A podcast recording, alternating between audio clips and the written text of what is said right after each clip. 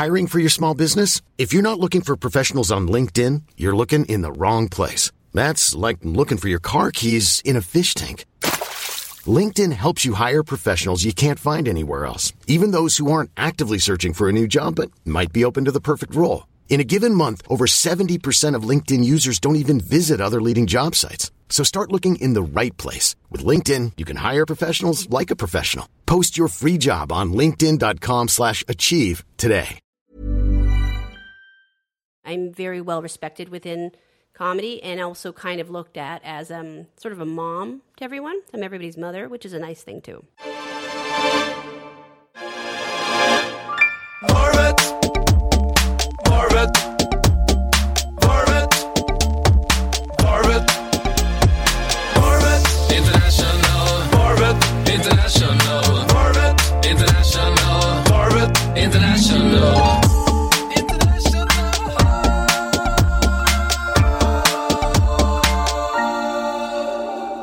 Hello and welcome to the 38th episode of Värvet International. I'm your host Christoph Triumf and I'm recording this in Värvet's home in Vällingby, Sweden, but it was recorded a few weeks ago in Los Angeles, Värvet's sort of second city. Ladies and gentlemen, Margaret Cho.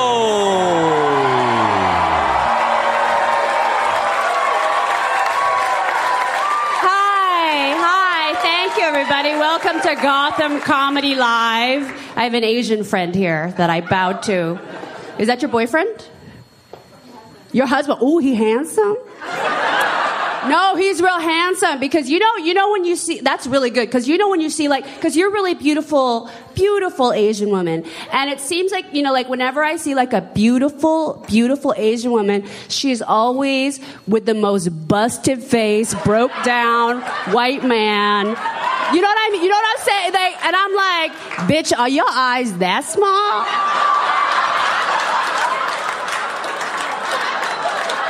Yes, today's guest is the fantastic stand-up comedian Margaret Cho, one of the funniest people in America or in the world. And she also has one of the longest resumes I've ever seen, and maybe that comes with the territory as her career is almost 30 years long and she's been in the top since well, forever. She's written a couple of books, been a fashion designer, she's done music, been in movies, starred in several TV series, among which we'll soon mention All American Girl, but she also appeared in uh, 30 Rock playing Kim Jong Il. And there's tons of stand-up comedy with her out there, making her one of the not just funniest, but also most successful comedians in the US.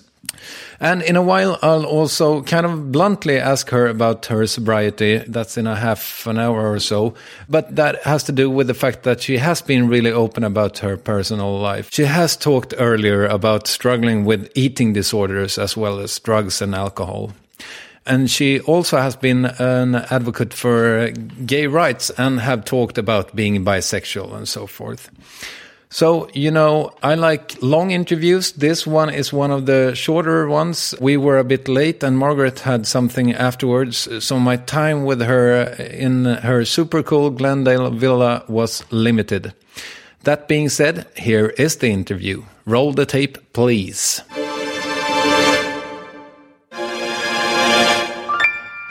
Are. I'm sorry for being late. Oh, I'm, I'm, I'm, you're not late, actually. You know, I find people from Sweden hate to be late almost as much as German people hate to be late. I tend to think Swedish people punish themselves for, for lateness. it's more internal. Yeah, yeah, we hate ourselves. You- So you turn general. it inward, and then it's it's very very dark. How would you say that Koreans are with self hatred? I don't know. I think I think we sort of are more xenophobic, which I think is the same kind of thing. So it's like what you, is that? You like look at look sort of the push the hatred outward somehow. Okay. Maybe it's a self defense thing, but it is self hatred too.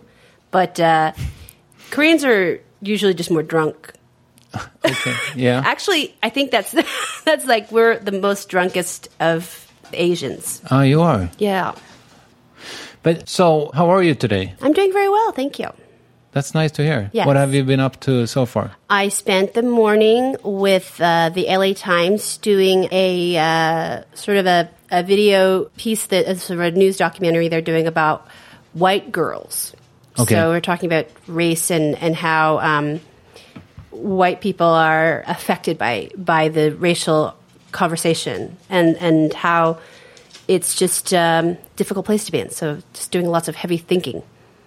And if you, the listeners wonder what's with this sound, I have Lovisa here. She's my producer, and you have My publicist Ken, Ken, and yeah. my dogs Gudrun, yes. Gudrun, and where where did you come up with these names? Gudrun is a name that I always liked, and I think a lot. There's a lot of Swedish people named Gudrun. Exactly. It's a beautiful name, and it's just one that I'm attracted to. I think it's from the characters from the D.H. Lawrence novel Women in Love. One of them is named Gudrun, and the other one is Ulrika. But uh, my other dog also has a. I think she, it's it's not it's it's more Danish. Her name is Dagmar. Yeah, but that's that flies in Sweden as Oh well. yeah, yeah, it's very common. They're beautiful names. But Dagmar is named after an American actress from the 1950s. All right. Who was a sort of a burlesque sort of sensation. And um, then Bronwyn is my uh, oldest dog who's in the kitchen because it's hot, so she's not walking around right now. No, she was really. Uh, the other ones were really like on their toes when we came here. They're But- excited. Yeah, but the old one. Sorry, her name was Bronwyn, Bronwyn. yes. What kind of name? That's a that? Welsh name. Uh-huh, That's um, a Welsh name. As my first dog, that was her brother. His name was Rafe, which is also a Welsh name. All right. Yeah. Okay.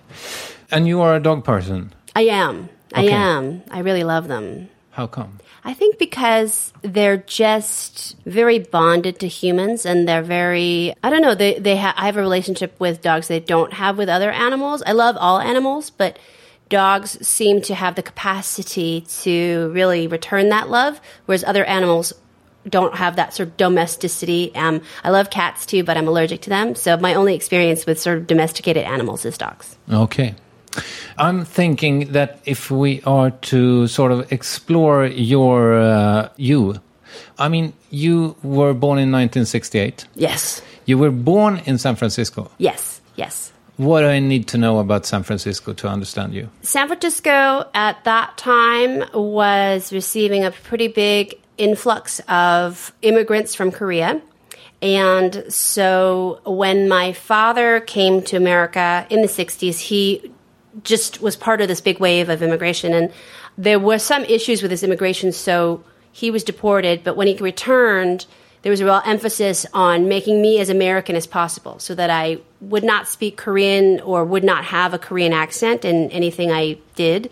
There was a need to make me as American as possible to sort of maybe combat that I, idea that I might be less American. So I've always felt very American growing up. And my family owned a bookstore in the 70s and the 80s in San Francisco, which uh, was catering to the gay community. And so I grew up around a lot of gay people and gay people were very politically progressive and tattooed and very influential. Also, like Armistead Maupin was part of my upbringing then, who was the author of Tales of the City, which is a big, very famous book about San Francisco and gay society in the 70s.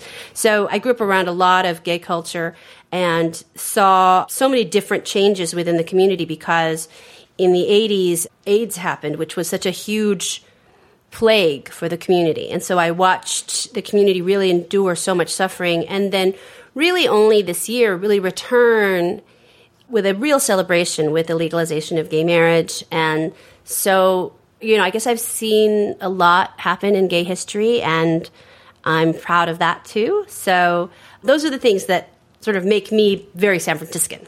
How come your parents ended up owning a bookstore? I think my family wanted to be more literary. My father is an author, and so he wanted to. Yeah, he wrote like some kind of joke books. Yeah. So he was very interested in, in writing and still is very interested in writing. And so he wanted me to live a kind of a literary life and learn about art and culture from gay people because he felt that that was really the source of how you could really enjoy society is to, to enjoy it as a gay man would enjoy art and music and literature and everything. So that's my upbringing, really. And you worked there. Yes, I, I, I grew up there and I worked there and enjoyed this really very rarefied look at gay society before it shifted, before AIDS came.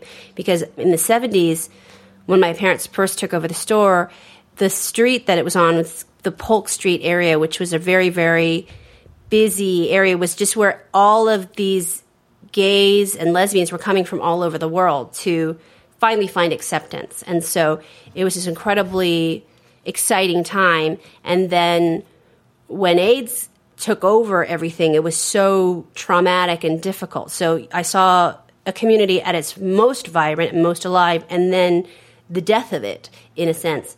So I witnessed a lot of it. So that's, you know, sad but good. So I can see things in more of a historical context now, like how things have shifted. Looking at your comedy, it's very essential to you that you sort of have a, a Korean heritage, Yes. or yeah, Yes. And your father seems to be interested in humor as well, or Yes, yes, he is. Well, he's interested in all kinds of writing, and so I guess that's sort of me too. I'm definitely interested in all different kinds of writing, not just being a humorist, but also tackling some more difficult subjects. So in my shows, I talk about racism and I talk about sexism and homophobia in um, a way that sort of could be more serious, but then I try to make it funny. You know, I think comedy has a place in that conversation or all those conversations. yes, of course. By the way, I have to say I, I might have forgotten. I'm very uh, honored and happy that you wanted to to have us. here. Oh, thank you. Thank you for coming. I'm excited too. It's great. And it's so uh, kind of you to let us into your house. It's very, how should I say, it feels uh, eclectic. Yes. it's it's kind of a bit of everything. You know, I travel all over the world so I collect things and then also things that I have amassed in my work. So a lot of gifts. I have a lot of friends who are artists who have given me things. So it's a nice collection of different kinds of art. I haven't seen someone with a blue roof and Yeah, it's purple walls before. Yeah, the blue is well. This is an eating room. All of the eating rooms, which is this room and the so it's a dining room and there's sort of a smaller kitchen room. The blue is actually an appetite suppressant, Aha, it is. but it encourages communication. yeah, it, it is a suppressant. Okay, so you don't want to eat so much. You don't want to eat so much, and then you want to talk more. So that's what the point of that. But it it hasn't really worked out. I read somewhere like one million years ago that if food is blue, it means don't eat it. Uh, Mm-hmm. Yes. To us, like Yeah, it's an acknowledgement that's poison exactly or something. Yeah. So that's why I guess it's a it's an appetite suppressant. Yeah, yeah. I think. You seem like you had a good time, like working in the bookstore. You come from a really like loving family, right? Yes, yes, yes. Very, very, very much so. On the other hand, your adolescence, I mean, in school and so forth, wasn't so easy. No, no, I had a hard time in school. I think I had some difficulty speaking, and so that was part of my problem is that I had this intense shyness with other children, and I don't know exactly why that is, but I did. And so that was really tough for me growing up. And so I found safety with people who generally were older than me. And that, that's kind of why I, I left school pretty young because I wanted to pursue doing stand up comedy. I started stand up comedy pretty early in my life as a teenager. So I was in a rush to grow up and not be a kid anymore. Did you ever find confidence in school, or was that after? Oh, it wasn't much till much after. I mean, I found a lot more confidence and I guess an excitement for a living. And I think maybe when I was much, much older, like a late teenager, early 20s, like it was not easy for me growing up. So I'm happy that I got to become an adult. Because I mean, you were truthfully bullied, right? Oh, yeah, yeah. Why did people let that happen? I don't think that we had those kinds of like um, ideas. When I was growing up. We didn't have a kind of protective sort of a campaign such as like it gets better you know the dan savage campaign to help gay kids in school. Remember that that it does get better as they get older. So we didn't have anything like that. I mean when i was a kid we didn't have really ways to talk about sexual molestation. We didn't have ways to, when i was like a little bit older to talk about date rape or rape at all that there was this kind of idea that in my upbringing or my my adolescence too that young girls were very sexualized that we didn't really have the same kinds of social awareness of how to protect children then that we do now. So i think i fell really victim to that. You know that was a problem. And I think because of that, that made me very shy, very it was diff- difficult for me to talk to people, which is odd because now it's very easy for me to. So I think um, there's a lot of things that affected me that maybe I would have benefited from if I'd been born later. Were you funny all along? I don't know. I hope so. I don't think so. I think I was thinking things. I was so silent, and then when I finally started to share my opinions with people when I was older and more confident, that I finally was able to sort of realize that I could be funny. Yeah.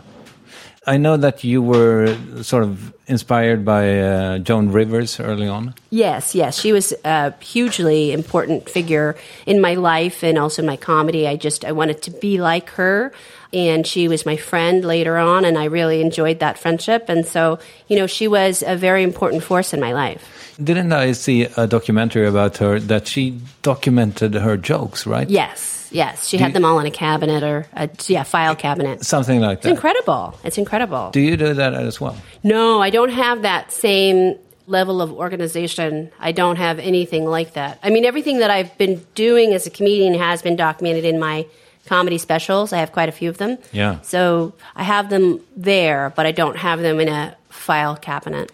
Do you keep documents of uh, ideas in, in the computer and so forth? Yes, I have that, and then I have a lot of things written down in journals, and you know, over the years.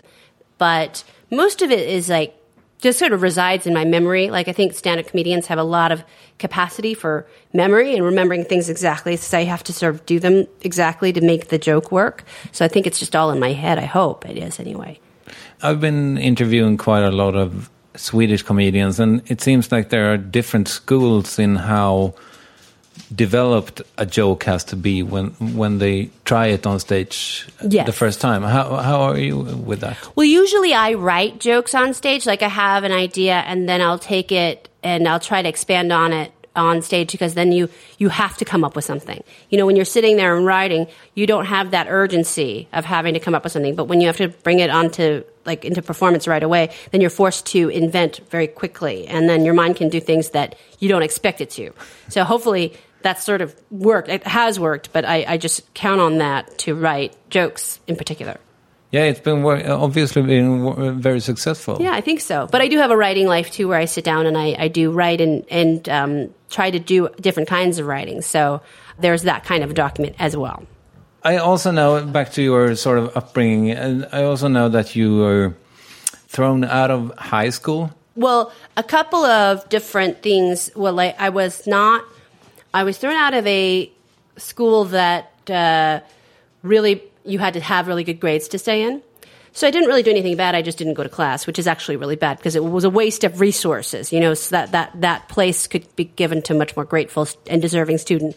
So I was expelled from that school, and then I went to a school for the performing arts where I did fairly well, but then I didn't really feel like I didn't really want to be around other kids either. And I had teachers who were encouraging me. I had one teacher who would actually sign me up for comedy club shows for open mics at comedy clubs, which was a really inappropriate thing, I think, now if I look back on it, but actually I'm really grateful that it happened.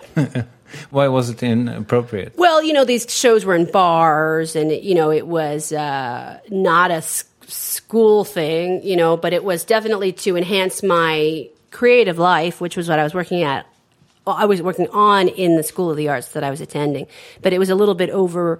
It sort of stepped over the line of what teachers are able to do with their students, especially for young kids, 15, 16. You know, that's kind of a little bit inappropriate, but really great. So it was sort of illegal, even. I think so. Yeah. I think so because we, we weren't even supposed to be in the bar there because we were underage. Is that teacher still around? Yeah, yeah, she does a lot of different kinds of stuff, but it's great. It's actually really a wonderful thing.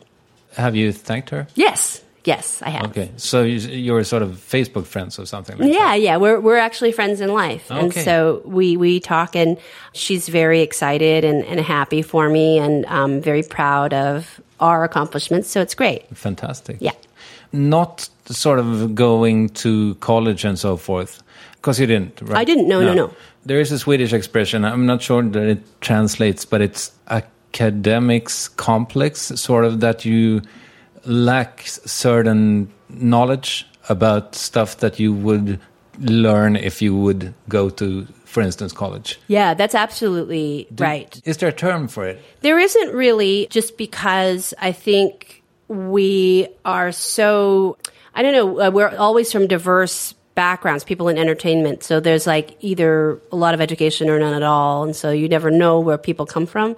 But I definitely have a lack of certain elements into being a really smart person. Like you want to be fully well rounded and, and know about things that you would know about if you'd gone to school, but I didn't have that. So I always feel a little bit behind some of my very educated friends and some of my friends who are, you know, the dean of Harvard and the, the, the you know, people who are living in academia. I always feel sort of like inferior to them because they have lived their entire lives in school. But maybe I know things that they didn't know because they were not there. Like I've learned from living in the world as a very young person without any kind of safety of an institution like a school.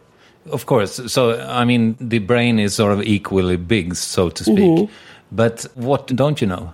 I think I just don't know a lot about um, Politics? No, I know a lot about politics, and I do, do do know a fair amount of history. I just don't know. I guess whatever you would learn in school, whatever gets you a doctorate or something. I don't have that. I don't know what that is. Mathematics? Yeah, I don't have any of that. Okay. I really don't know anything like that. You're Asian. You- I should. Yeah, I know. I really don't know. Maybe I have the aptitude for it, but it's never been tested. Every time you have to do something here, you have to sort of tick a box Caucasian, Asian, African American, Mm-hmm. and so forth. We don't do that in Sweden. It would be super inappropriate. Right. But Americans do. Why do you do it? Yeah, I think it's like a demographic thing. I think they want to sort of understand.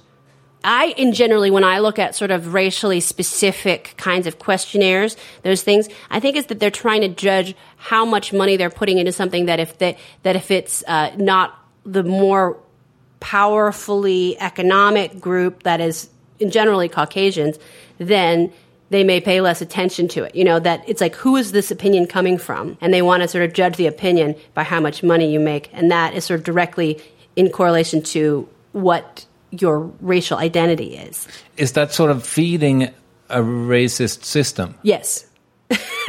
yes, it is.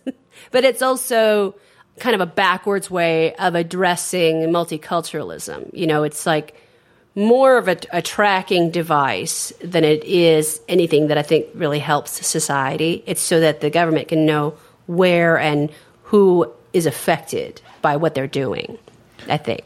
But during your lifetime, by the way, you're somewhere around 50, right? No, 40, sorry. 46. 46, Yes. I'm sorry. It was close, close to 50.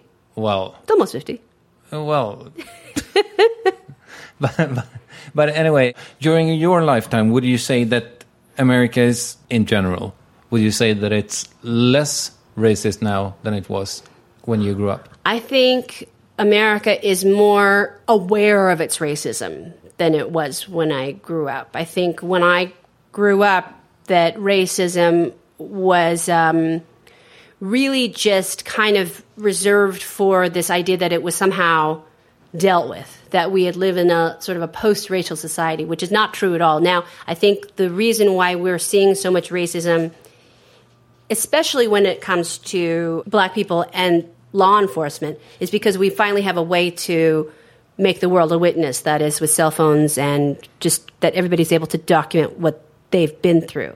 So I think the country, America, has always been a racist country, but we've never been aware of the extent of the racism until we were able to actually document ourselves.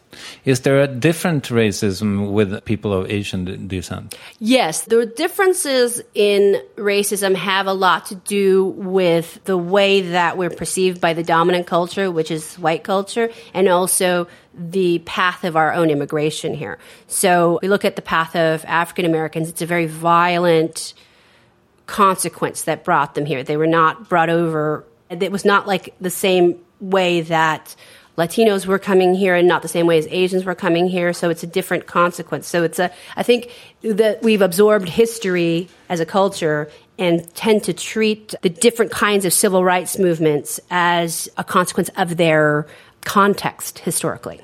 Will you live to see uh, a non-racist America?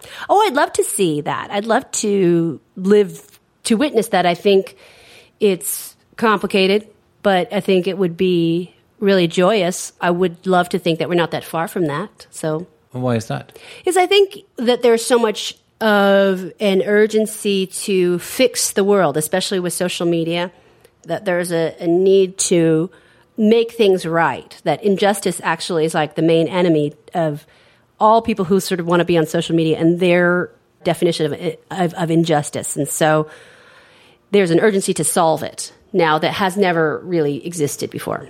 How about homophobia? Do you think that will be exterminated? Yes, I would love to see that. I think that's a really good and exciting journey too to see the gay civil rights movement move into an arena where we have the Supreme Court siding with us here, you know, with the legalization of gay marriage and the addition to the Constitution to protect gay rights. I think that's really valuable. So I'm seeing definite steps towards that. There's never been a faster or easier way to start your weight loss journey than with PlushCare.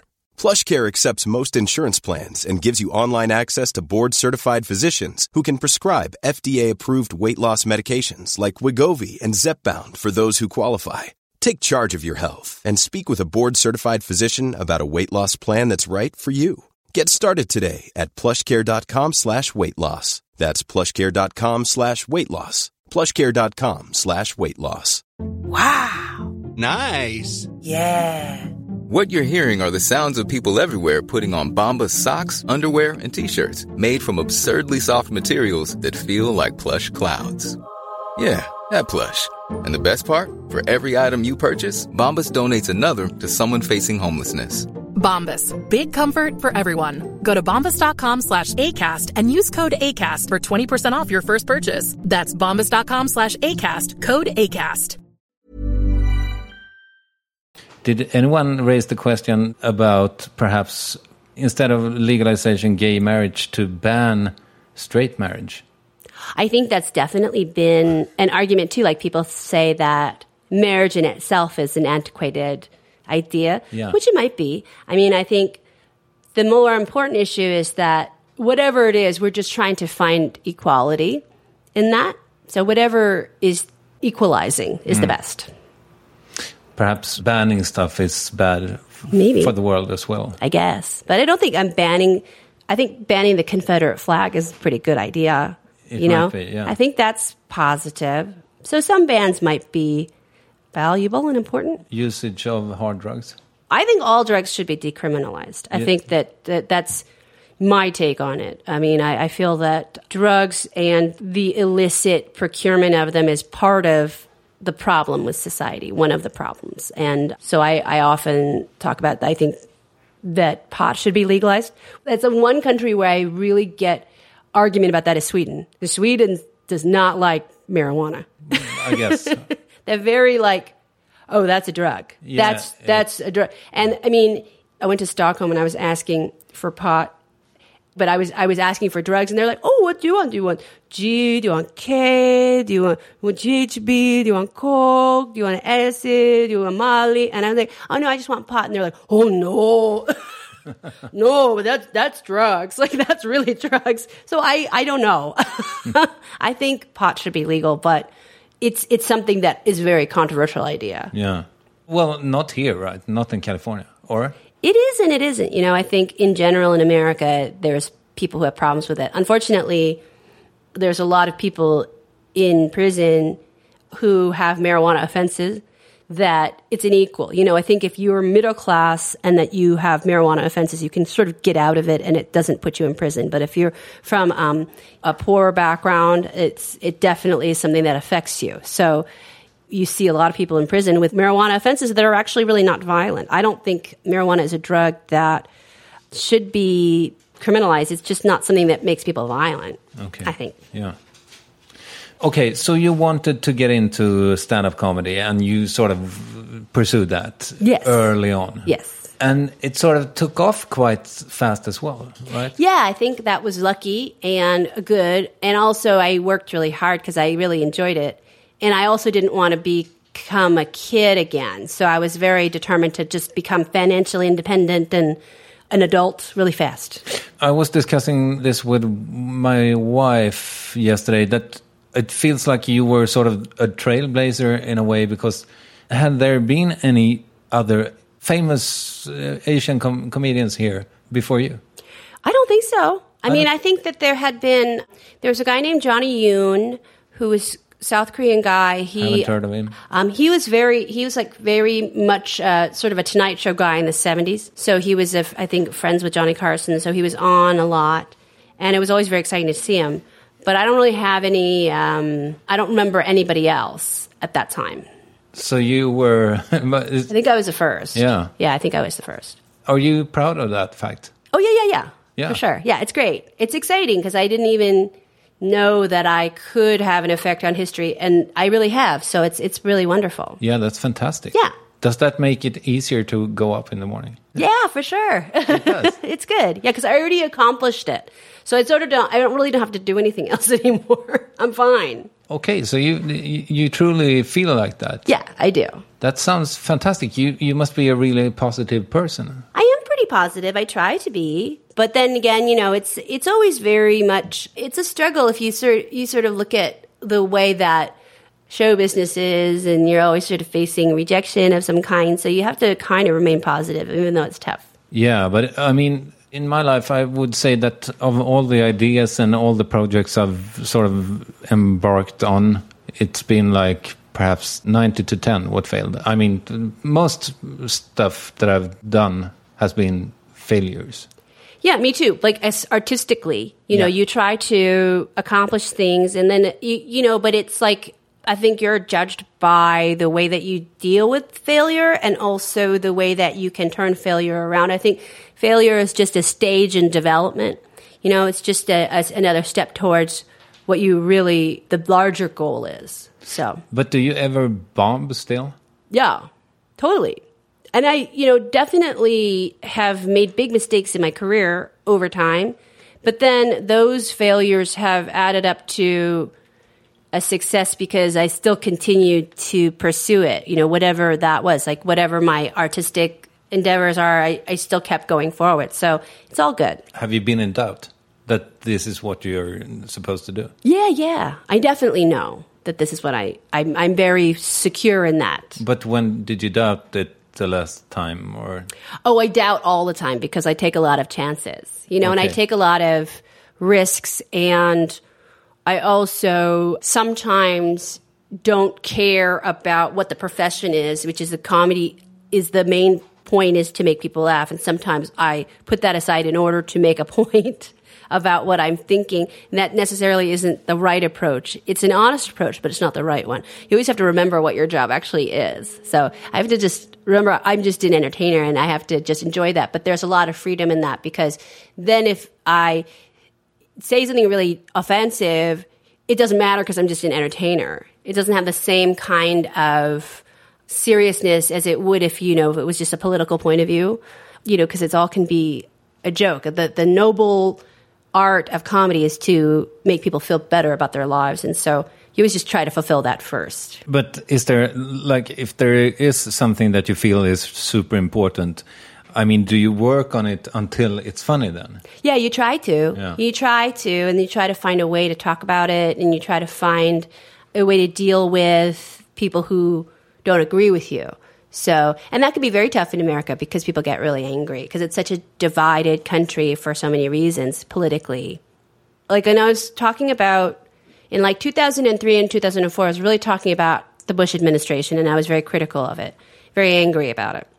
I didn't like it, and I didn't. I didn't like going to war, and I didn't like you know this reaction to 9/11 that was going to war, which was not the right choice. I thought, and so that was a really very very strong position to have then because there was a really a, a strong time of real absurd kind of patriotism After around the 9/11, yeah after yeah. 9/11 and around the Bush administration. Like it's sort of it, it, it did the patriotism did serve its purpose, but it didn't justify us going to war. So that was my criticism about it, and so I got a lot of I had a lot of problems about that. Like people were really upset, but then the entire world started to realize that the Bush administration was terrible, and then everything kind of came back around. So it's uh, that you you when you are sort of a forward thinker, you can sort of come up with things maybe ahead of the times, and then people get mad. Who do you think gonna win the next election? I don't know. I like Bernie Sanders. I like Hillary Clinton. I actually know Hillary Clinton socially, which is really weird. She's great. She's really great. And she knows what it's like to be president. She's done it. So I think she's very much a viable candidate, as is Bernie Sanders, who's very earnest and, and really interesting and I think a good thinker. So we'll see. Could you elevator pitch Bernie Sanders for me? What's good with him? He is really about equalizing society, and that's acknowledging the racism that we are seeing now, especially as it relates to the police and black people. He's also really trying to get people to understand the difference in the way that we're taxed, the tax brackets that we're in, and how much more expensive it is to be an American if you are poor or middle class than it is if you're very, very rich. Mm. So he's trying to expose the inequality in the way that we pay our taxes, in the way that we're treated by the government. And I love that approach to this office, which is really about equalizing things. I think Obama's done a great job. I, I worked on his campaign when he became president. So I am aware of some of the machinations behind what it takes to become the president. I think Bernie Sanders is a little bit too honest in a lot of ways because he's really telling the truth about what America has been doing all these years. And I think that might be scary to other people in office who would mostly probably support him if, if he wasn't sort of exposing everything. Okay. Does he have a chance? I think if it's more couched in some kind of establishment, that's why I think he would be good with Hillary Clinton because she is both part of the establishment and somebody that's really fighting for equality and has been for a long time. I'm sorry that I, I sort of pulled you into to politics. I was trying. I was gonna go into more of, of the stand-up comedy world. Mm-hmm. You started out early on and so forth, and then at some point you moved to LA. Yes. Why? I wanted to do um, comedy on television. At that time, this is the very early 90s, there was a lot of stand up comedy on American television. So you had MTV running it and Fox at that time, which was a new network, and then you you you had like all these different television specials on cable that were starting. So I wanted to be part of that, and I got work right away with that. And then also I started to get deals to do my own television show, which became uh, eventually All American Girl in 1994. So that sort of brought me here more permanently.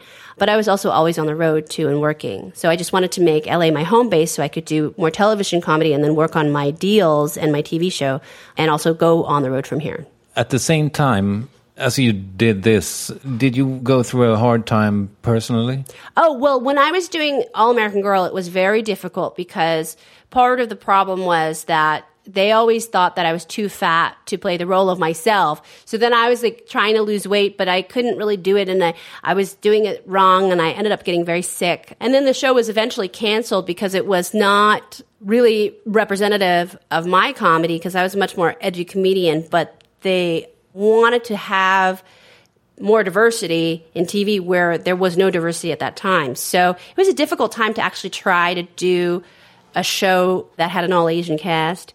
And now, you know, it's taken 20 years, which is a show now on TV called Fresh Off the Boat, which I'm really excited about and proud of. And then another show coming up called uh, Dr. Ken, which is another Asian American family show. And these are my friends' shows. And, you know, th- this is exciting because now we're finally able to see more Asian people on TV. And after that, after All American Girl, I mean, what did you take from that? Well, I, I felt like it was a huge failure and it was very depressing. And then I was on the road as a comedian all the time. But then in, in doing comedy, I found a lot of support. You know, like I found that I could talk about my experience and talk about what happened to me in television and really have a, an audience that was excited to hear it. And so th- through that difficult experience, through that initial failure, I built a much bigger success as a stand up comedian. So I really had something to talk about. I really had some suffering to address. I think that's what comedy is most genius at when you can address suffering in your life and really try to find a way through it and through coping with it. So that's something great to share with other people. So that's where I found my true voice as a comic. Yeah, and finding your true voice is that sort of because I'm I've dabbled in the art of stand-up comedy myself, and what I tend to think about my material is that it feels too written. I mean, I could sort of give it to anyone mm-hmm. and they could perform it and perhaps get a laughter. It doesn't resonate with myself. Hmm. How do you get to that point? I think it takes a long time, actually. It takes many tries to sort of figure out what voice is authentic to you and what is your message. You know, like, because it's hard to really understand what your message is as a comedian until you do it for, I think, at least a decade. You got to do it for like 10 years, and then you kind of figure it out. Takes a while. Yeah, 10 years is a lot of time. It took me about 10 years Yeah. to figure it out, to really understand what it was that I was supposed to do. And you're still not perfect. No, no, no. But it's always, uh, I'm willing to risk that imperfection. And I'm really not a perfectionist, so it doesn't really matter. it doesn't bother me. Like, I just keep going and uh, I just want to try different things and I try to do things that are true to me and, and what would be entertaining. I, I want to be different, though. Are you sober? No, I'm not sober. Okay. No, I was sober for a long time. And then I didn't really feel so great about it. You know, I didn't really feel like, oh, I don't know if this is what I want or what I need. I'm not sure.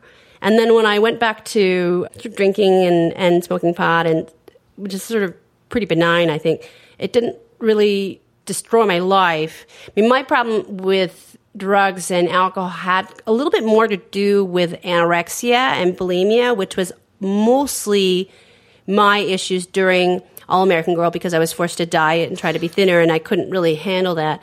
And so I was often turning to drugs and alcohol so I wouldn't eat. And so after I was sober for a long time, the, the, that and then just able to sort of eat whatever, I kind of I don't know everything sort of equalized was normal.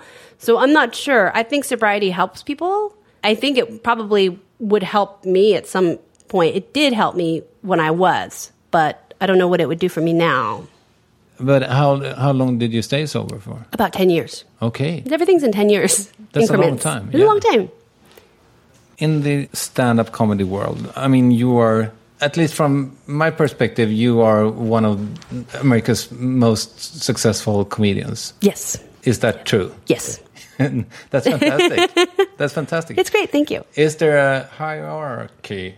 I I can't say that word. hierarchy? In- Yes. Yes, there is. How There does uh, hi- hierarchy in comedy that it's generational. It's also fueled by our media outlets, like who has a show, who's got a show. They're generally out in front more. But I've been around for long enough, and I'm one of the rare exceptions in the comedic world where both comedians like me and audiences like me. So it's a kind of it's a good place to be in. I'm I'm very well respected within comedy and also kind of looked at as um sort of a mom to everyone. I'm everybody's mother, which is a nice thing too. Because you're then you're at the top, sort of. Yes. You're uh, always headlining. Yes. Where and when do you try material?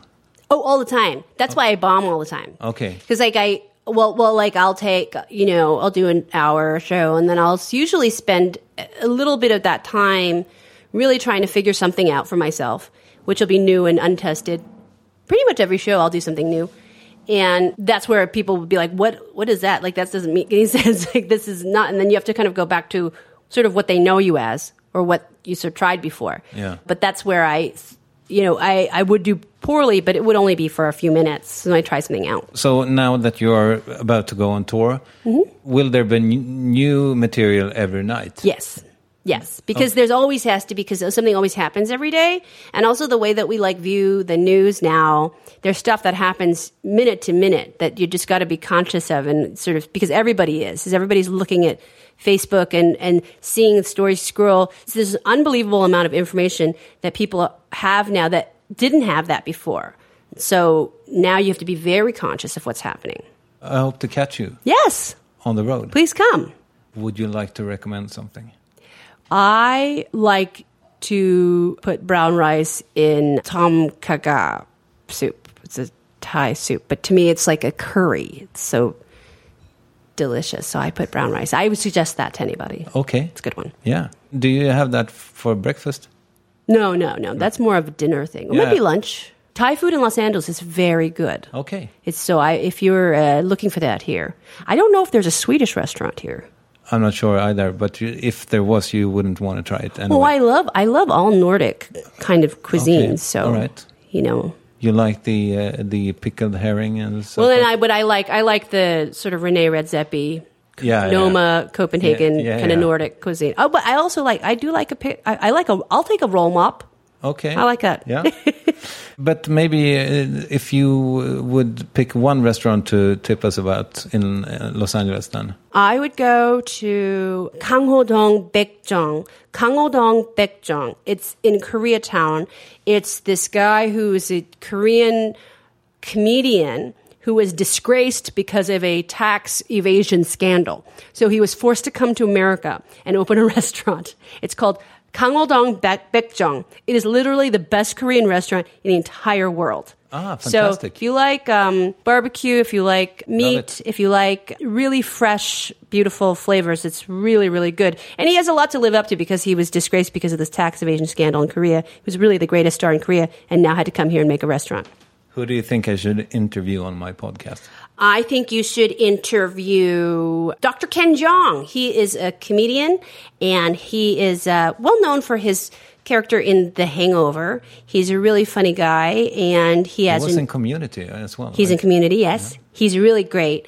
And he's an actual medical doctor. And he has a new show called Dr. Ken that's starting, that I mentioned before. It's the second, no, the third Asian American family TV show ever on ABC. So it's going to start in the fall. Fantastic. Thank you so much for your time. Of course, thank you.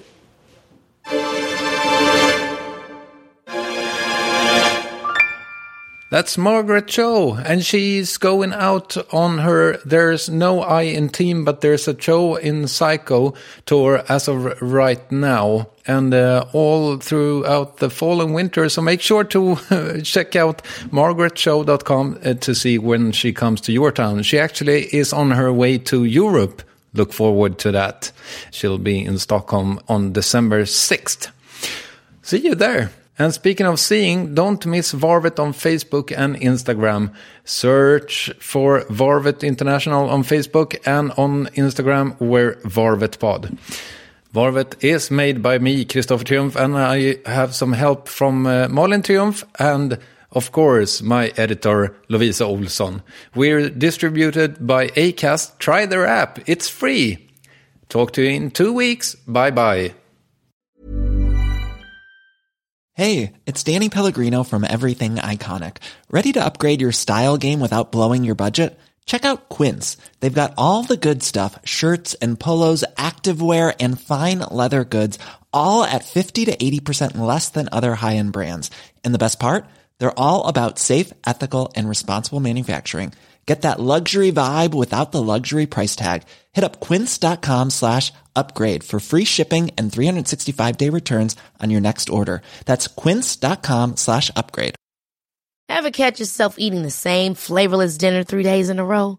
Dreaming of something better? Well, HelloFresh is your guilt-free dream come true, baby. It's me, Keke Palmer. Let's wake up those taste buds with hot, juicy pecan-crusted chicken or garlic butter shrimp scampi. Mm. Hello Fresh. Stop dreaming of all the delicious possibilities and dig in at HelloFresh.com. Let's get this dinner party started.